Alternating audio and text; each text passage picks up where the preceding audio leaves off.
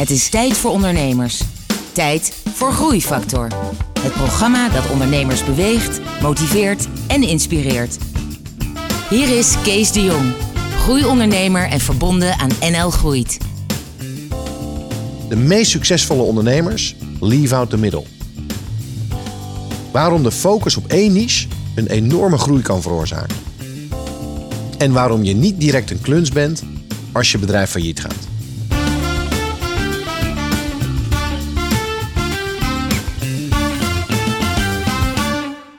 Welkom bij Groeifactor, het programma dat ondernemers beweegt, motiveert en inspireert. Met een openhartig gesprek met een inspirerende ondernemer. En vandaag is Joost Rijlaarsdam mijn gast. Joost, welkom. Dankjewel. Uh, Joost, jij bent van Web One-on-One. Dat klinkt uh, super hip. en, en, toch is het al acht jaar geleden verzonnen. Oké. Ja. Uh, kun je kort uitleggen wat je doet met Web One-on-One? Ja, uh, Web One-on-One is een live chat dienstverlener. En dat betekent dat wij um, op de websites van autobedrijven met name, autodealers, autofabrikanten, waar zo'n chatbuttentje op de, op de pagina staat, dat onze mensen daar zeven dagen in de week van s ochtends 8 tot s avonds 12 de consumenten, autokopers, proefrijders te woord staan. Dus, dus dat is dan als je aan het browsen bent, of toevallig op zijn autosite, en dan plonk, dan komt er, kan ik u helpen? Kan ik u helpen? En wij zijn de mensen achter de knoppen voor, ja, ja, voor de bedrijven. Want ik dacht dat al een heel groot deel daarvan door een soort robot werd gedaan. Dat je, Nou, of zijn het gewoon mensen die daar Ja, gaan het zijn aan- echt mensen. En, en de bottechnologie, de chatbot, is nu, ja, is nu heel erg in opkomst. Mhm. Althans, er wordt heel erg veel over gepraat. Maar er zijn nog heel weinig echte goede toepassingen. Ja. Dus, eh, maar dat gaat wel eh, echt de bom worden voor de komende zeven jaar. Ja. Dus ik ben ook heel hard bezig met, eh, met het team om ons daarop voor te bereiden. Want jij bent in 2009 ben jij, ben jij begonnen hiermee. Klopt. En inmiddels heb jij iets van 200 man in Ja. dienst, waarvan 180 eh, van die agents, hè, van die mensen die in een callcenter of, of thuis of nou, ergens werken ze om al die dingen te beantwoorden. Thuis in ons geval, gedistribueerd. Ja. En dan heb je een kantoororganisatie van een man of 20, Ja. een paar miljoen omzet en, en je groeit. jaar op jaar, heel rustig. eh, eh, elk, eh, zo'n 30% per jaar, maar dan wel jaar op jaar. 30% jaar op jaar, dat is echt, eh, echt, een, echt een keurige. Zeker naarmate je groter wordt, als je dat weet vol te houden, dan. Ja. Ja. Ja. Ja, dat is natuurlijk wel, wel spannend. Dit jaar is dat nog zo, maar we zijn eh, eh, achteraf gezien een beetje eh, te laat gaan reageren op het feit dat we in Nederland zijn we marktleider in de automotive eh, sector. Ja, dat betekent dat je op een gegeven moment dat, dat je groeiplafond bereikt hebt. Ja. Anderhalf jaar geleden heb ik de stap naar het buitenland gemaakt, naar Mhm. Duitsland. Eh, en, en ja, dat kost wel tijd. Weet je? Dat kost, we zijn nu net op een punt eh, aan het bereiken dat we daar ook een break- break-even punt bereikt Oké. en, en, en we hebben een aantal interessante partnerships kunnen sluiten. Maar ja, eh, de, voordat je dan de, de, de, het volume en de snelheid hebt die je in Nederland hebt, ja, dat kost wel even Ja, tijd. investeren. Ja, ik wil eerst met je teruggaan naar, het, naar het begin. Jij hebt kort ergens gewerkt. En daarna ben je eigenlijk al snel in het ondernemerschap terechtgekomen. ja. Van, eh, aanvankelijk begonnen in de, in de assurantiewereld. In de gouden tijd van de, ja, nu achteraf. Toen deden we dat allemaal met droge ogen, maar de woekerpolis. Ja, want daar heb je eerst gewerkt en daarna je eigen bedrijf begonnen. Ja, daarna... eh, Want, want ben jij eigenlijk ondernemer? Wist je al dat je ondernemer zou worden? Dat je je eigen bedrijf? Of was het eigenlijk meer optimistisch? Nou, ik kom uit een ondernemersnest. Dus dat scheelt al. Eh, mijn ouders waren aanvankelijk middenstander. Een kledingwinkel in Alphen aan de Rijn. En ehm, ja, later is mijn vader productontwikkeling ingegaan, ook zelfstandig. Mhm. Ja, ik denk dat je daar wel een, een slinger van meekrijgt, zeg maar. Ja. Hè, eh, dus, dus ja, word je geboren? Ik denk het niet. Maar je, maar je, je krijgt wel voorbeelden dat je gaat doen. eh, en dat je zelf de wereld naar je hand kan zetten. Ja. Dat is het eigenlijk. En dat ging jij dus doen ehm, vanuit jouw eerste werkgever, die, die assurantiepolis Ja. eh werkgever. Wat was jouw eerste stap? Eh, mijn eerste stap was dat ik, ehm, dat ik zag dat, eh, dat eh, het, het organiseren van afspraken voor de verkopers, dat dat en het lead generatie eh, stuk daarvoor, dus mensen opbellen, kwalificeren, ag- verkoopagenten in, inplannen, dat dat, dat dat een business was. En ik heb dat voor een stel vrienden die, die eigenlijk de, de salesorganisatie hadden, heb ik voor hun een salesafdeling op, of zo'n zo'n callcenter afdeling opgezet. Over welke periode hebben we dat? nou, ik, ik denk eind jaren 90, 98, zoiets. Ja. En uh, toen kwam ik daar uh, met, met, met die computer, uh, met die computer-telefoon-integratie in aanraking. En, en ik zag dat, je daar, dat dat een platform was waar je ja, ook op hele grote schaal niet alleen van, naar buiten kon bellen, maar je kon ook uiteraard dingen binnen laten komen. En daar ontstond het idee, of misschien heb ik het zelf wel gehoord, maar het idee van een gratis bellenlijn. En hoe doe je dat dan? Want het moest wel betaald worden natuurlijk. Want wij moesten ook gewoon die telefonie inkopen. Nou, dat kon dan doordat je commercials tussendoor te horen kreeg. Dus ik belde jou op. En dan uh, konden we eerst vijf minuten praten. En dan kregen we een commercial uh, tussendoor. Werden we even losgekoppeld. Oh, maar Jij, dit, was dan al heel hip voor, voor, dat was voor, super hip. meer dan twintig jaar geleden. Dat was super hip. Uh, um, en, en het was ook nog interactief. Want het was ook nog lead generatie. Dus wij hadden eigenlijk alleen maar de, ja, die direct, de grote direct marketing organisaties. Zoals de Telegraaf en NTI en uh, en die, waren die waren klant. En wat we dan dus echt feitelijk deden, was gewoon een uh, proefabonnement aanbieden. Ik zie je gezicht weer helemaal oplichten. Ja, Volgens mij was het een mooie tijd. Ja, het was een mooie, het was, het was zo'n mooie tijd. Omdat, uh, omdat je, uh, we, we, ja, ik heb, dat was echt, het was ook een cowboy tijd. Ben je uh, uiteindelijk failliet gegaan? Ja, bedrijf is failliet gegaan. eind jaren 90 of, of begin 2000. de, de cowboy tijd. Hè? Dat je ja. gratis bellen had opgezet in Nederland. En uiteindelijk uh, ging dat mis en ging dat, uh, ging dat failliet. Nou, ja. dat is een faillissement is altijd een erg ingrijpende uh, gebeurtenis voor een ondernemer. Klopt. Um, het stortte in elkaar. Ja. Vertel. Nou ja, het bleek dus eigenlijk niet te doen te zijn om mensen te motiveren. Of nee, sorry, te activeren. En daar moesten we weer geld achteraan gaan brengen. Elke, elke, elke maand moesten we een briefje gaan sturen, want we hadden nog geen e-mail. Dus dan gingen we een brief sturen die we ook weer een marketingding lieten zijn. Om het dan nog weer een beetje betaalbaar te krijgen. Maar ja, weet je, uh, drie kwartier bellen per maand en dat opmaken op de eerste dag. Ja, weet je wel, dan, dan, dan is een maand lang, zeg maar. Ja. Hè? En als bedrijf, uh, nou ja, goed, uiteindelijk was het gewoon geen, geen, geen haalbare kaart. Kreeg het niet rond. Heb je daar veel ellende van gehad? Van dat faillissement? Nou ja, niet privé. Want uh, de, dat was gewoon goed afge, afgeschermd. Uh, maar weet je, het is, wel, het is wel. Ik weet nog ook heel goed het moment. En zelfs de plaats waar ik zat. op het moment dat ik me realiseerde. Uh, dat, dat het gewoon afgelopen was. Waar zat je? Ik, ik zat in de auto. Ik reed van Friesland naar Amsterdam. over de A7. En om toch weer ergens nog een gesprek. Hè, want het, het, het, moeilijkheid. wat ik toen geleerd heb ook. is van ik vond het altijd maar belachelijk als mensen failliet gingen. Ik, dan, dan ben je een kluns of dan snap je er helemaal niks van. Uh, maar, het, maar het gekke is, als je zelf in die trein zat, dat heb ik toen zo, zo ervaren, was van ja, maar er was elke dag een lichtpuntje. Er was elke dag een kans. En als dat gesprek zou lukken, weet je wel, of die investering zou loskomen, of ja. die partner die ging nog wat doen, of die gaf meer tijd, of dan, dan, dan, dan zou het wel goed komen. Weet je wel? En op het moment dat, ja, dat, dat raakte me toen heel hard. Ik weet ook ik moest dat zelf ook beslissen. Ik had ook andere partners in het bedrijf. Maar ja, ik zat in de auto en ik, ik dacht van, ah, nu is het klaar. Nu, dit, dit kan gewoon niet meer zo. Ja. Ik moet dit, dit kan ik niet. Uh, ik ben ook uh, natuurlijk nog eens keer uiteindelijk bestuursaansprakelijk, zeg ja. maar. Dus uh, nou ja, in de auto traan laten, omkeren, personeel inlichten. Jongens, ik, ik moet dit doen. Ik moet gewoon naar het faillissement gaan aanvragen. Ja. En dan naar de rechtbank en, en, je, en je melden en zeggen, rechter, ik wil failliet. Ja. ja. Nou, dat gaat allemaal heel snel. En, maar je zei personeel inleggen, dus je had, hoeveel mensen had je dan? Nou, een stuk of vier, vijf toen. Ja, okay. hè, dus de rest was techniek. Hey, en welk advies met terugwerkende kracht zou je jezelf nou hebben gegeven? Met wat je nu weet, in zo'n proces van, van langzaam failliet gaan? Ja, ja. Het enige wat ik er zelf aan over heb gehouden is, is, is met name van... A, uh, uh, zeg maar dat oordeel wat ik bij wijze van spreken over een ander had, uh, uh, dat dat. Uh, dus is, je bent niet altijd een, een kluns als, je, als het fout gaat.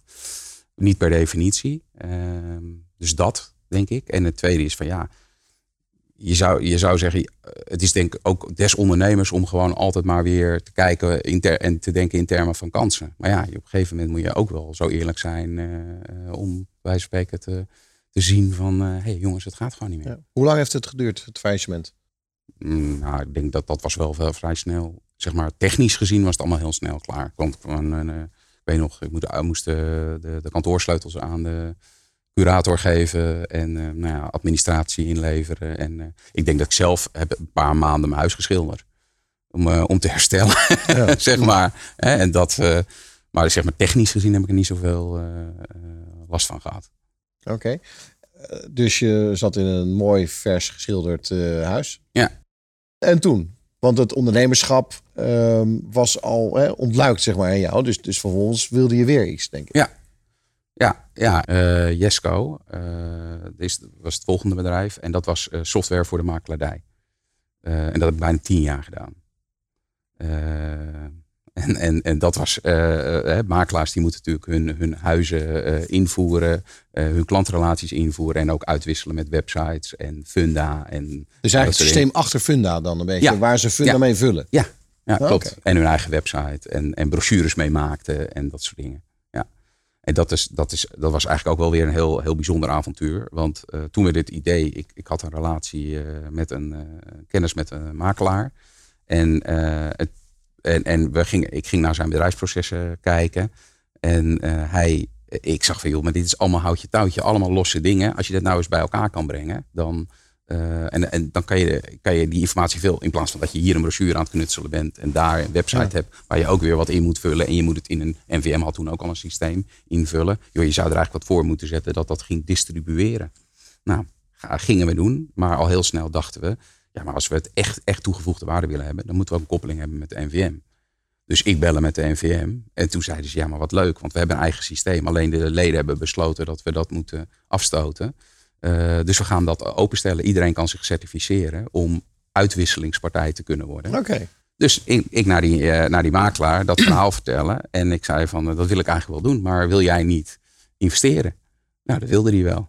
Dus toen zijn we daar samen ingestapt. En en uh, toen hebben we dus, uh, zijn, we NVM gecertificeerd uitwisselingsbedrijf geworden. Heel, ook daar, dan, dan merk je ook weer van, ja, uh, dat, dat er ook invloeden zijn die wij dan weer geen indruk op had. Het zou dus een level playing field zijn. Dus echt alleen maar, zeg, hoe, hoe zeg het, zakelijke aanbieders, alternatieve concurrenten.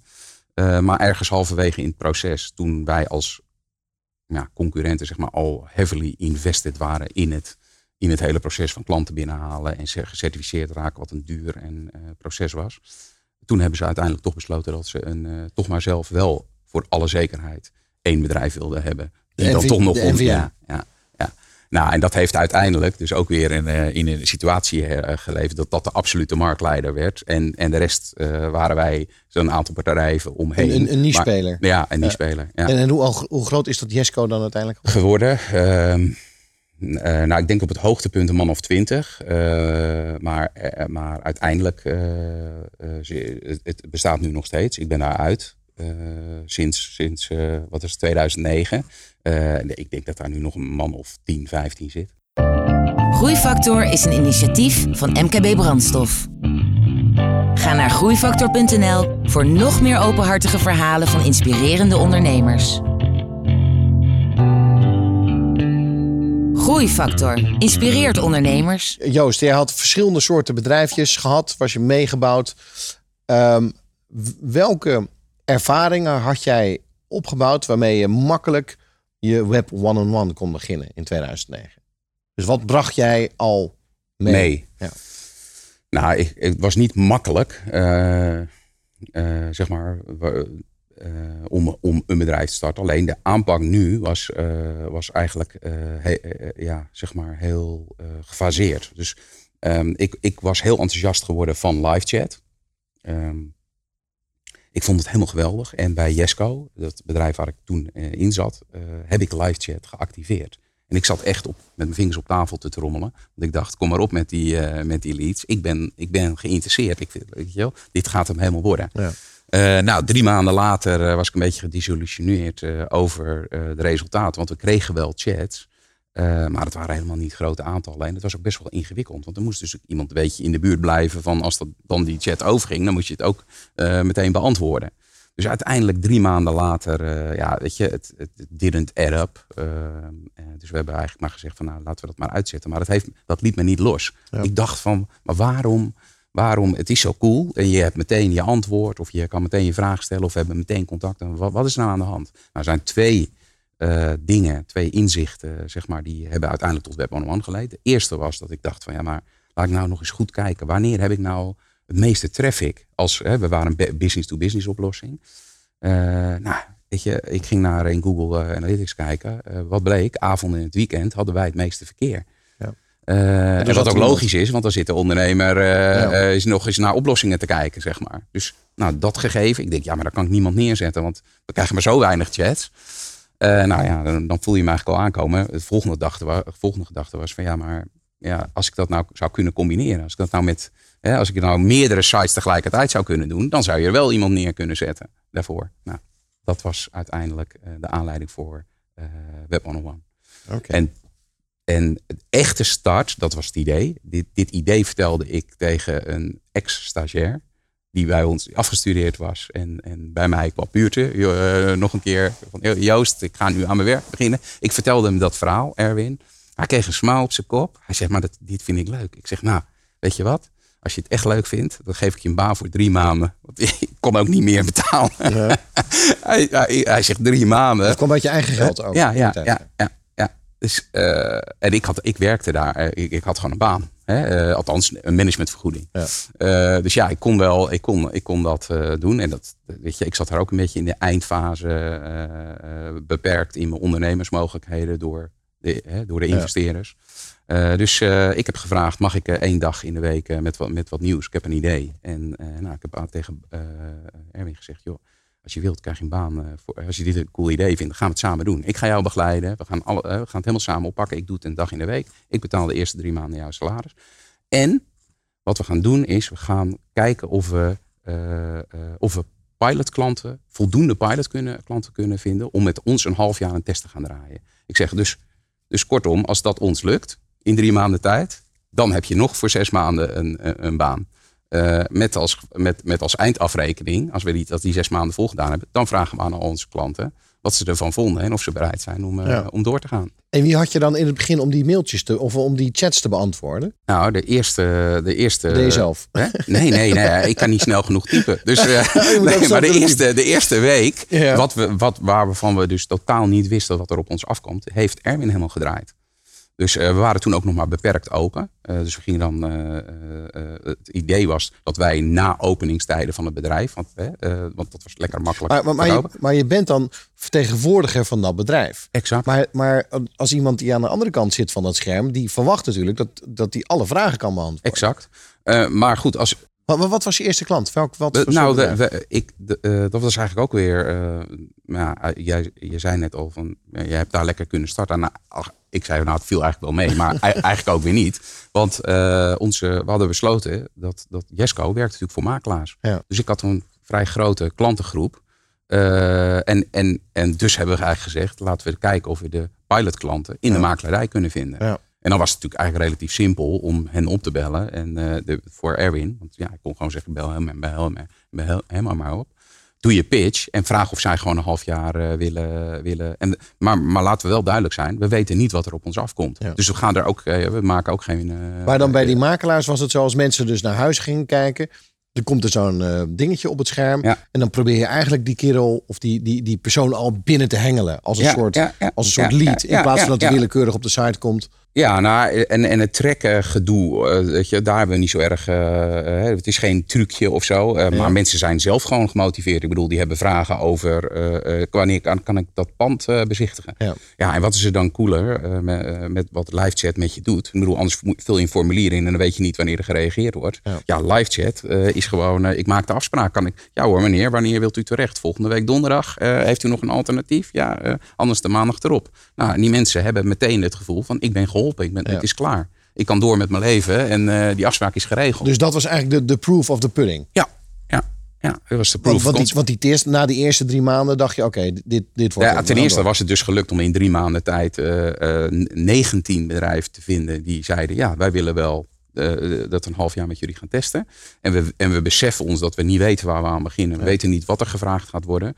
Uh, en ik heb, uh, maar ze, ze durfden dat aan. Uh, en, en toen zijn we zes maanden gaan testen. En het enige waar ik me op geconcentreerd heb, heb vanaf het allereerste moment, is alleen maar op zoek naar, op zoek naar de patronen. Dus ja, na, na, na een week of twee weken konden we al wel zeggen, hé, hey, maar hier gaan die gesprekken over. En als, we, als, het, als het hierover gaat, dan moet je dat vragen. Uh, nou, en toen zijn we ook heel snel natuurlijk uh, de eerste agent gaan trainen. En, uh, ja. en, nou ja, dat... en, en agent, voor de, degenen die dat niet weten, dat is degene die die mailtjes beantwoordt, hè? Ja, ja Dus de, een, de chat de- beantwoord. Ja, Ja, dus de, de chatter. ja, ja, de chatter. Eh, maar, en toen zag je, oké, dit, dit gaat hem worden. Dus je hebt je contract verlengd met, met die Erwin, hè, met die ooit eerder stagiaire. En, en hoe is het dan daarna gaan groeien?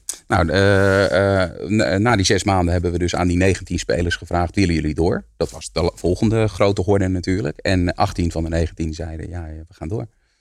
Eh, dus toen wisten we echt: oké, nu kunnen we full power doorgaan. Nu kunnen we gewoon klanten gaan werven. Ja. Nou, aanvankelijk was dat dus he- ook helemaal in de vastgoed. Dus projectontwikkelaars, makelaars. Totdat ik iemand ontmoette in, vanuit de automotive branche. En die zei, maar dit moet je ook in de automotive gaan doen. En ik had daar eh, helemaal niks mee. Dus ik heb het eigenlijk ook nog een hele tijd afgehouden. En, eh, maar hij werkte voor een autoportaal. Ja. Dus ik zei, nou als jij kan regelen dat wij dat, eh, iets, iets samen kunnen doen met dat, met dat autoportaal. Nee, je moet het echt doen. Ik zei, ja maar joh, weet je, wat, wat valt er nou over te chatten? Kijk, voor een huis snap ik het nog, maar voor een auto...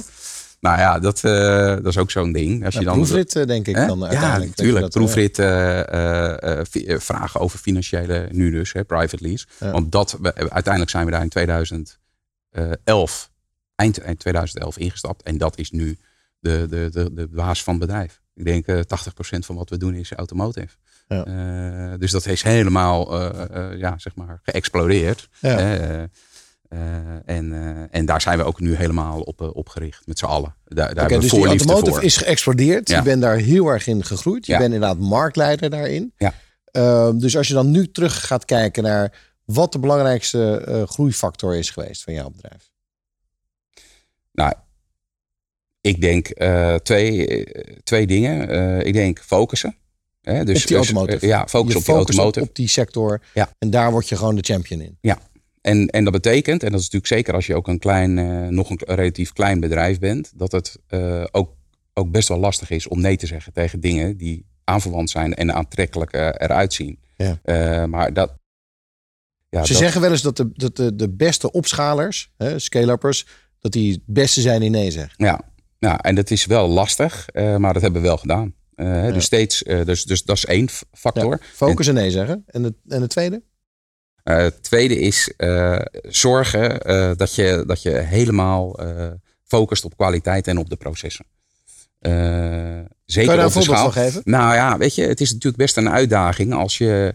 Eh, we hebben dan nu 100, eh, 175, 180 agents. eh, die werken in de Nederlandse markt, Belgische markt, eh, Duitse markt. Ja, weet je, wij, hebben, wij, wij processen bijna 40, 50 sollicitanten per maand. Die mensen die moeten we, zeg maar, zo snel mogelijk door hebben of ze vaardigheden hebben. Hè? Want je kan best wel leren, je kan heel veel dingen leren over auto's. En daar hebben we een opleiding voor. En ze volgen daar een e-learning programma voor. Maar eh, chat is ook contact maken, is ook, eh, of met name eigenlijk, hè, is een rapport opbouwen, is begrijpen als mensen boos zijn of, eh, of teleurgesteld over iets, of, of juist vragen. heel goed beseffen dat als zij vragen van ja, maar wat is de trekkracht van, van die auto? Mhm. Ja, de- wat is de vraag daarachter? Weet je wel, wat ga je trekken? Een aanhangwagen of een, of een caravan? Nou, Ja. sommige, nou, ik noem, ja, het zijn kids gewoon, weet je wel. Het zijn, zijn over het algemeen over, overwegend studenten.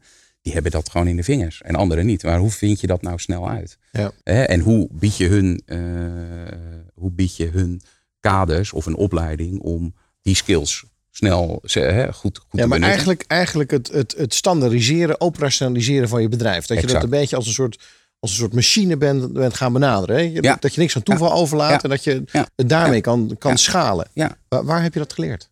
Nou, ik denk dus, eh, ik denk dus dat ik dat juist in de loop van de jaren heb, heb geleerd. En, en eh, door, door een boek te lezen. En, hè, eh, Wat voor boek heb je gelezen? nou ja, iets wat we samen delen. In de zin van dat we daar inspiratie hebben aan, aan, aan kunnen onttrekken. Is de Rockefeller Habits van, van Vern Har- Harnish.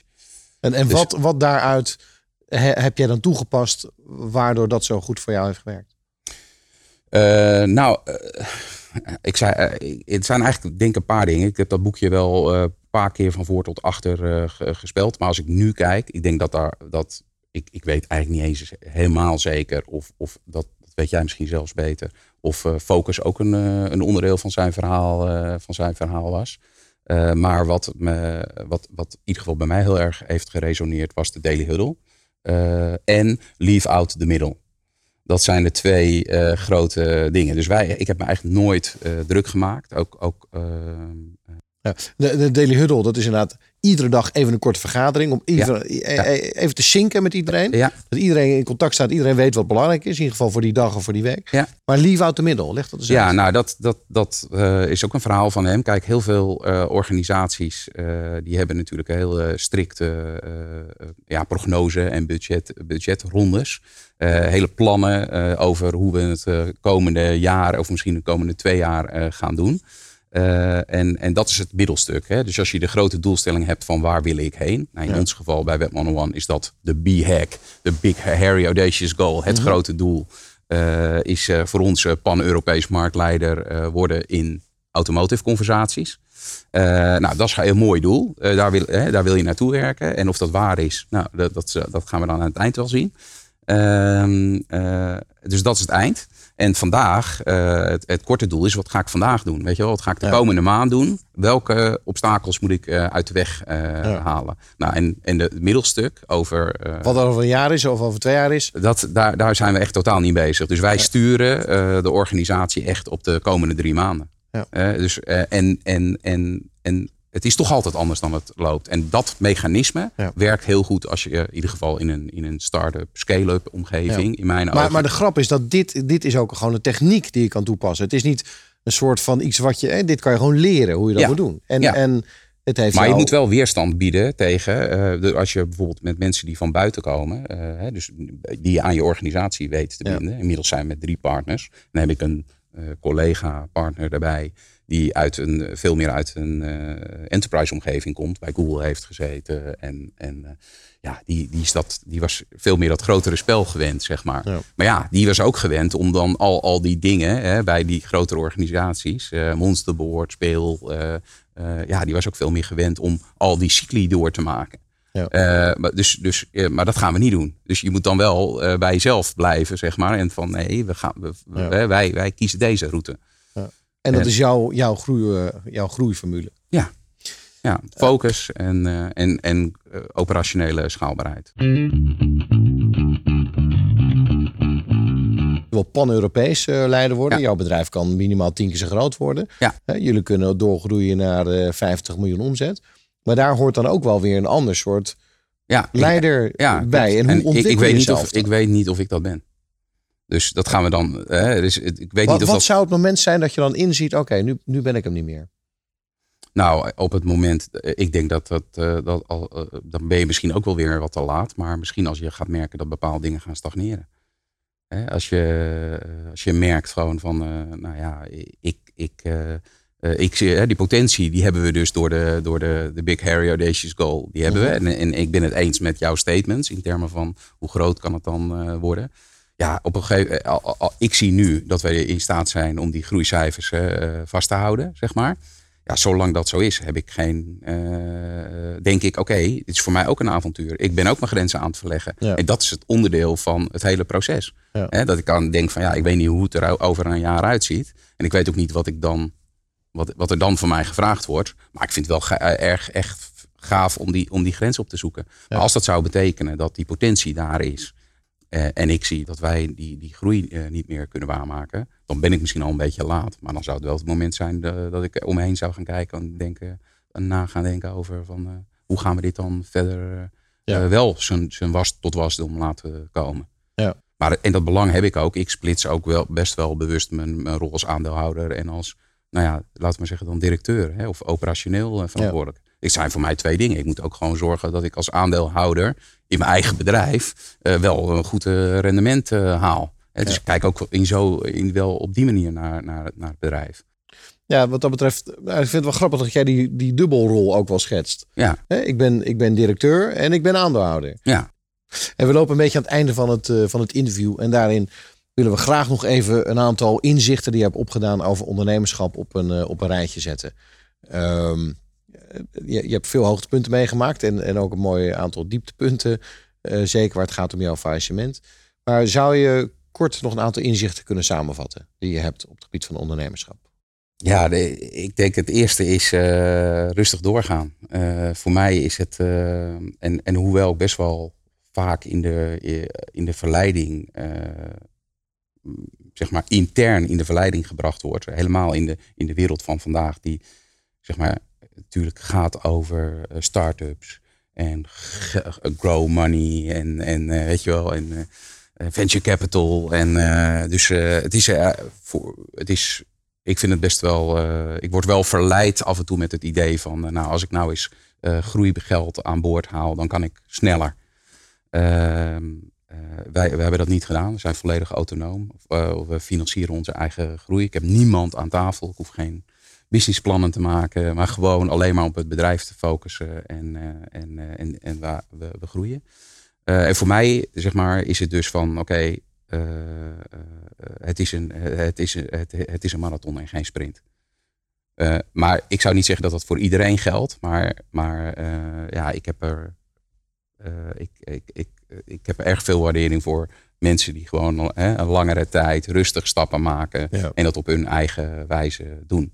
Ja, het grappige is wel dat jij een marathon bezig bent, maar wat je al aangaf, je groeit 30% per jaar. Dus, Ja, dus maar ik, bescha- maar, maar, ik, dus, maar ik kijk dan dus ook niet alleen maar naar, eh, naar zeg maar de webperiode. Hè? Dus eh, Nee, ondernemerschap gaat niet alleen. hè, Ondernemerschap is een ja. marathon. Maar ja. ik voel dat trouwens ook niet als enorm snel. Ik denk, Ja.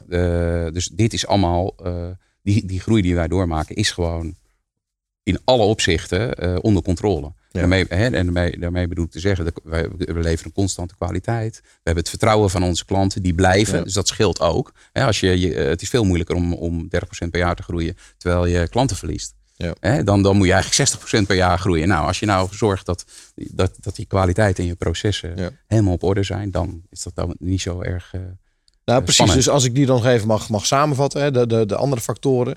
Eh, wat jij met name ook, eh, ook beschreef over het, ja, het systematiseren van je bedrijf. Ja. Hè, de operational excellence. Ervoor Ja. zorgen dat je zelfs van de recrutering tot en met de opleiding. dat dat allemaal in een systeem en een proces zit. zodat Ja. je dat kan schalen.